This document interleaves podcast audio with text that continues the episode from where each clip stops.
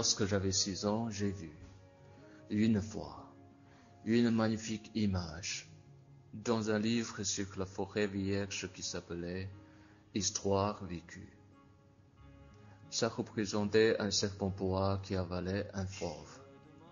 Voilà la copie du dessin. On disait dans le livre, les serpents bois avalent leur proie tout entière sans la mâcher. Ensuite, ils ne peuvent plus bouger et ils dorment pendant les six mois de leur digestion. J'ai alors beaucoup réfléchi sur les aventures de la jungle. Et à mon tour, j'ai réussi avec un crayon de couleur à tracer mon premier dessin, mon dessin numéro un. Il était comme ça. J'ai montré mon chef-d'œuvre aux grandes personnes et je leur ai demandé si mon dessin leur faisait peur. Elles m'ont répondu, pourquoi un chapeau ferait-il peur? Mon dessin ne représentait pas un chapeau. Il représentait un serpent bois qui désirait un éléphant. J'ai alors dessiné l'intérieur du serpent bois, afin que les grandes personnes puissent comprendre. Elles ont toujours besoin d'explications. Mon dessin numéro 2 était comme ça. Les grandes personnes m'ont conseillé de laisser de côté les dessins de bois ouverts aux fermiers et de m'adresser plutôt à la géographie, à l'histoire, au calcul et à la grammaire. C'est ainsi que j'ai abandonné à l'âge de six ans une magnifique carrière de peinture. J'avais été découragé par l'insuccès de mon dessin numéro 1 et de mon dessin numéro 2. Les grandes personnes ne comprennent jamais rien tout seul, et c'est fatigant.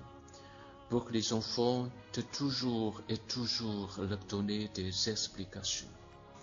J'ai donc dû choisir un autre métier, et j'ai appris à piloter des avions. J'ai volé un peu partout dans le monde, et la géographie, c'est exact, m'a beaucoup servi. Je savais reconnaître du premier coup d'œil la Chine de l'Arizona. C'est très utile si l'on est égaré pendant la nuit. Quand je rencontrais une qui me paraissait un peu lucide, je faisais l'expérience sur elle de mon dessin numéro un que j'ai toujours conservé. Je voulais savoir si elle était vraiment compréhensive, mais toujours elle me répondait. C'est un chapeau. Alors je ne lui parlais ni de serpent ni de forêt vierge, ni d'étoiles. Je me mettais à sa portée. Je lui parlais de bridge, de golf, de politique et de cravate. Et la grande personne était bien contente de connaître un homme aussi raisonnable. J'ai ainsi vécu seul, sans personne avec qui parler véritablement, jusqu'à une panne dans le désert du Sahara il y a six ans.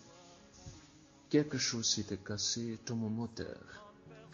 Et comme je n'avais avec moi ni mécanicien ni passager, je me préparais à essayer de réussir tout seul une réparation difficile. C'était pour moi une question de vie ou de mort. J'avais à peine de l'eau à boire pour huit jours. Le premier soir, je me suis donc endormi sur le sable à mille milles de toute terre habitée. J'étais bien plus isolé qu'un naufragé sur un radeau au milieu de l'océan. Alors vous imaginez ma surprise au lever du jour quand une drôle de petite voix m'a réveillé. Elle disait, S'il vous plaît, dessinez-moi un mouton. Hein? Dessinez-moi un mouton. J'ai sauté sur mes pieds comme si j'avais été frappé par la foudre. J'ai bien frotté mes yeux, j'ai bien regardé, et j'ai vu un petit bonhomme tout à fait extraordinaire qui me considérait grave. Voilà le meilleur portrait que plus tard j'ai réussi à faire de lui. Et mon dessin, bien sûr, est beaucoup moins ravissant que le modèle. Ce n'est pas de ma faute. J'avais été découragé dans ma carrière de peintre par les grandes personnes à l'âge de six ans et je n'avais rien appris à dessiner sauf les bois fermés et les bois ouverts. Je regardais donc cette apparition avec des yeux de ronds d'étonnement. N'oublie pas que je me trouvais à mille milles de toute région habitée. Or, mon petit bonhomme ne me semblait ni égaré, ni mort de fatigue, ni mort de faim, ni mort de soif, ni mort de peur. Il n'avait en rien l'apparence d'un enfant perdu au milieu du désert à mille milles de toute région habitée.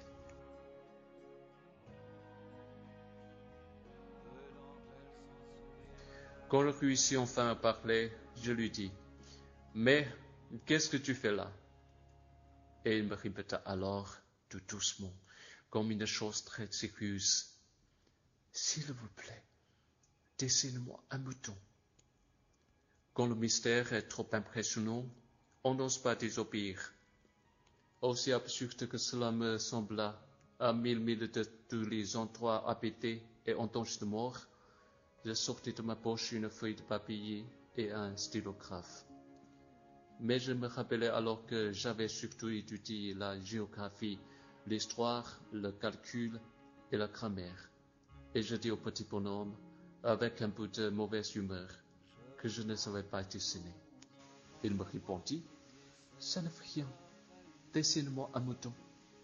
Comme je n'avais jamais dessiné un mouton, je refis, pour lui, l'un des deux seuls dessins dont j'étais capable, celui du bois fermé, et je fus stupéfait d'entendre le petit bonhomme me répondre. Non, non, je ne veux pas d'un éléphant dans un bois. Un bois, c'est très dangereux. Et un éléphant, c'est très encombrant. Chez moi, c'est tout petit. J'ai besoin d'un mouton. Dessine-moi un mouton. Alors j'ai dessiné. Il regarda attentivement, puis... Non, celui-là est déjà très malade. Faisons un autre. J'ai dessiné. Mon ami sourit gentiment avec indulgence. Tu vas bien. Ce n'est pas un mouton. C'est un pilier. Il a des cornes. Je refis donc encore mon dessin, mais il fut refusé, comme les précédents. Celui-là est trop vieux. Je veux un mouton qui vive longtemps. Alors, faute de patience, comme j'avais hâte de commencer le démontage de mon moteur, je griffonnais ce dessin-ci et je lançais. Ça, c'est la caisse. Le mouton que tu veux est ton. Mais je fus bien surpris de voir s'illuminer le visage de mon jeune juge. C'est tout à fait comme ça que je le voulais. Crois-tu qu'il faille beaucoup d'herbe à ce mouton Pourquoi? Parce que chez moi, c'est tout petit. Ça suffira sûrement. J'ai détourné un tout petit mouton. Il pencha la tête vers le dessin. Pas si petit que ça. Tiens, et s'est endormi. Et c'est ainsi que je fis la connaissance du petit prince.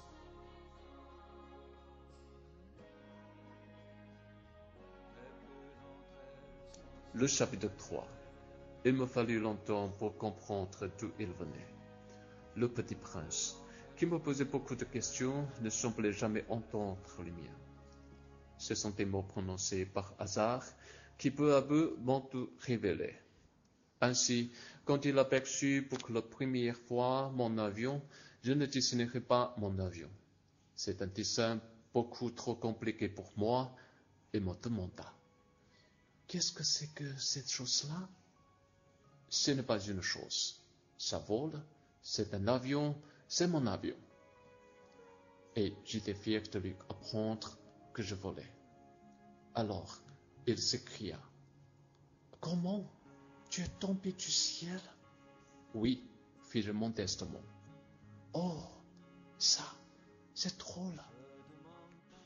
Et le petit prince eut un très joli éclat de rire qui mérita beaucoup.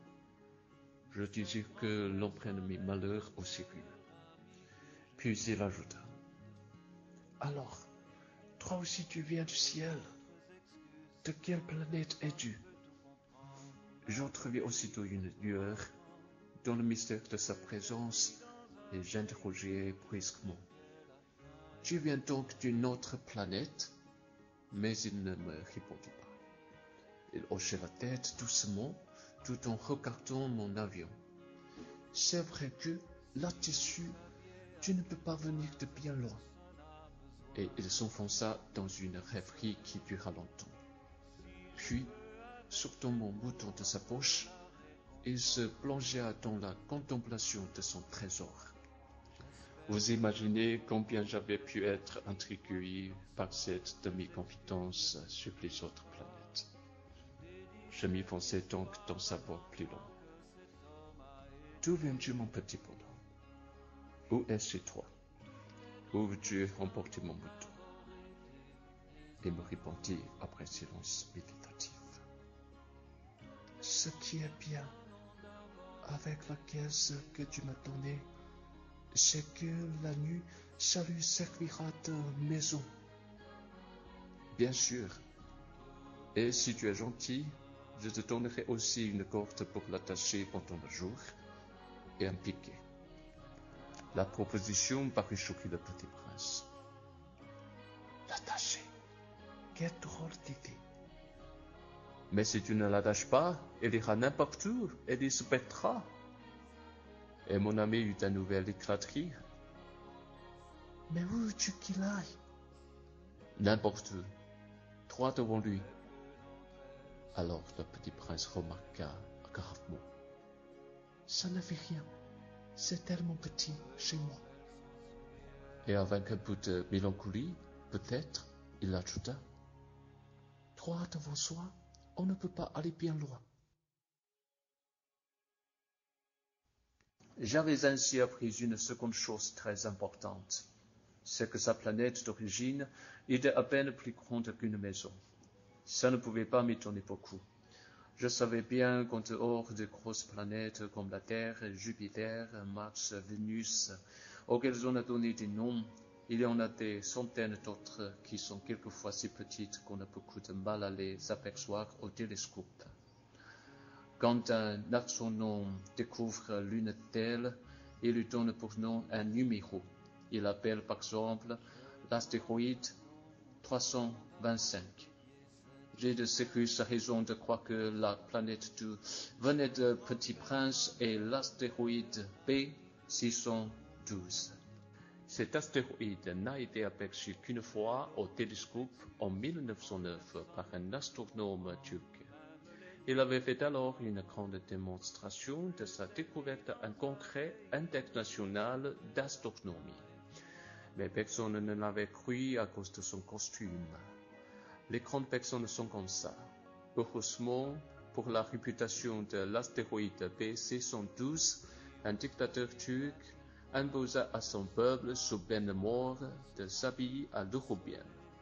L'astronome refit sa démonstration en 1920 dans un habit très élégant. Et cette fois-ci, tout le monde fut de son avis. Si je vous ai raconté ces détails sur l'astéroïde P612, et si je vous ai confié son numéro, c'est à cause des grandes personnes. Les grandes personnes aiment les chiffres. Quand vous leur parlez d'un nouvel ami, elles ne vous questionnent jamais sur l'essentiel. Elles ne vous disent jamais quelle est le son de sa voix, quels sont les jours qu'il préfère, est-ce qu'il collectionne les papillons? Elles vous demandent quel âge a-t-il, combien a-t-il de frères, combien pèse-t-il, combien gagne son père? Alors seulement elles croient le connaître. Si vous dites aux grandes personnes, j'ai vu une belle maison en briques roses, avec des géroniums aux fenêtres et des colombes sur le toit, elles ne parviennent pas à imaginer cette maison. Il faut leur dire, j'ai vu une maison de cent mille francs. Alors elles s'écrient, ah, comme c'est joli. Ainsi, si vous leur dites, la preuve que le petit prince a existé, c'est qu'il était ravissant et qu'il veut un bouton. Quand on veut un bouton, c'est la preuve qu'on existe. Elles hausseront les épaules et vous traiteront d'enfant. Mais si vous leur dites, la planète d'où il venait est l'astéroïde B612, alors elles seront convaincues et elles vous laisseront tranquille avec leurs questions. Elles sont comme ça. Il ne faut pas leur en vouloir. Les enfants doivent être très indulgents envers les grandes personnes. Mais, bien sûr, nous qui comprenons la vie, nous nous moquons bien des numéros. J'aurais aimé commencer cette histoire à la façon des contes de vie. J'aurais aimé dire, Il était une fois un petit prince qui habitait une planète à peine plus grande que lui et qui avait besoin d'un ami. Pour ceux qui comprennent la vie, ça aurait eu l'air beaucoup plus vrai. Car je n'aime pas qu'on lise mon livre à la légère. J'éprouve tant de chagrin à raconter ses souvenirs. Il y a six ans déjà que mon ami s'en est allé avec son mouton. Si j'essaie ici de le décrire, c'est afin de ne pas l'oublier. C'est triste d'oublier un ami. Tout le monde n'a pas eu un ami. Et je puis devenir comme les grandes personnes qui ne s'intéressent plus qu'aux chiffres. C'est donc pour ça, encore que j'ai acheté une boîte de couleurs et de crayons. C'est dur de se remettre au dessin à mon âge, quand on n'a jamais fait d'autre tentative que d'un bois fermé et d'un bois ouvert à l'âge de 6 ans. J'essaierai bien sûr de faire des portraits le plus ressemblants possible. Mais je ne suis pas tout à fait certain de réussir. Un dessin va et l'autre ne ressemble plus. Je me trompe un peu aussi sur la taille. Ici, le petit prince est trop grand. Là, il est trop petit. J'hésite aussi sur la couleur de son costume.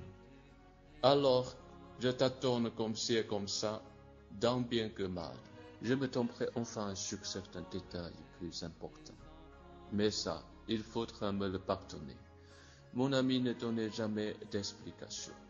Il me croyait peut-être semblable à lui. Mais moi, malheureusement, je ne sais pas voir les moutons à travers les caisses. Je suis peut-être un peu comme les grandes personnes. J'ai dû vieillir. Le chapitre 5 chaque jour, j'apprenais quelque chose sur la planète, sur le départ, sur le voyage. Ça venait tout doucement au hasard des réflexions. C'est ainsi que le troisième jour, je connus le drame des baobabs. Cette fois-ci, encore grâce au mouton, car brusquement le petit prince m'interrogea, compris d'un doute grave. C'est bien vrai, n'est-ce pas que les moutons mangent les arbustes? Oui, c'est vrai. Je suis content. Je ne compris pas pourquoi il était si important que les moutons mangeassent les arbustes. Mais le petit prince ajouta. Par conséquent, ils mangent aussi les baobabs. Je fis remarquer au petit prince que les baobabs ne sont pas des arbustes, mais des arbres grands comme des églises et que, si Mémé l'emportait avec lui tout un troupeau d'éléphants, ce troupeau ne viendrait pas à bout d'un seul baobab. L'idée du troupeau d'éléphants fit rire le petit prince. Il faudrait les mettre les uns sur les autres. Mais il remarqua avec sagesse. Les baobabs, avant de grandir, ça commence par être petit. C'est exact. Mais pourquoi veux-tu que tes moutons mangent les petits baobabs? Il me répondit. Ben, voyons, comme il s'agissait là d'une évidence. Et il me fallut un grand effort d'intelligence pour comprendre à moi seul ce problème. Et en effet, sur la planète du petit prince, il y avait comme sur toutes les planètes de bonnes herbes et de mauvaises herbes. Par conséquent, de bonnes graines de bonnes herbes et de mauvaises graines de mauvaises herbes. Mais les graines sont invisibles. Elles dorment dans le secret de la terre jusqu'à ce qu'ils prennent fantaisie à l'une d'elles de se réveiller. Alors elles s'étirent et poussent d'abord timidement vers le soleil une ravissante petite brindille de radis ou de rosille. On peut la laisser pousser comme elle veut. Mais s'il s'agit d'une mauvaise plante, il faut arracher la plante aussitôt, dès qu'on a su la reconnaître. Or, il avait des graines terribles sur la planète du petit prince. C'était les graines de baobab. Le sol de la planète en était infesté. Or, un baobab, si l'on s'y prend trop tard, on ne peut jamais plus s'en débarrasser. Il encombre toute la planète. Il la perfore de ses racines. Et si la planète est trop petite, et si les baobabs sont trop nombreux, ils la font éclater. C'est une question de discipline me disait plus tard le petit prince.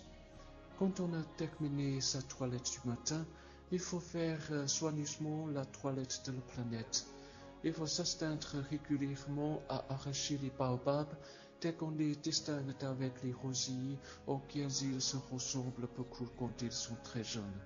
C'est un travail très ennuyeux, mais très facile.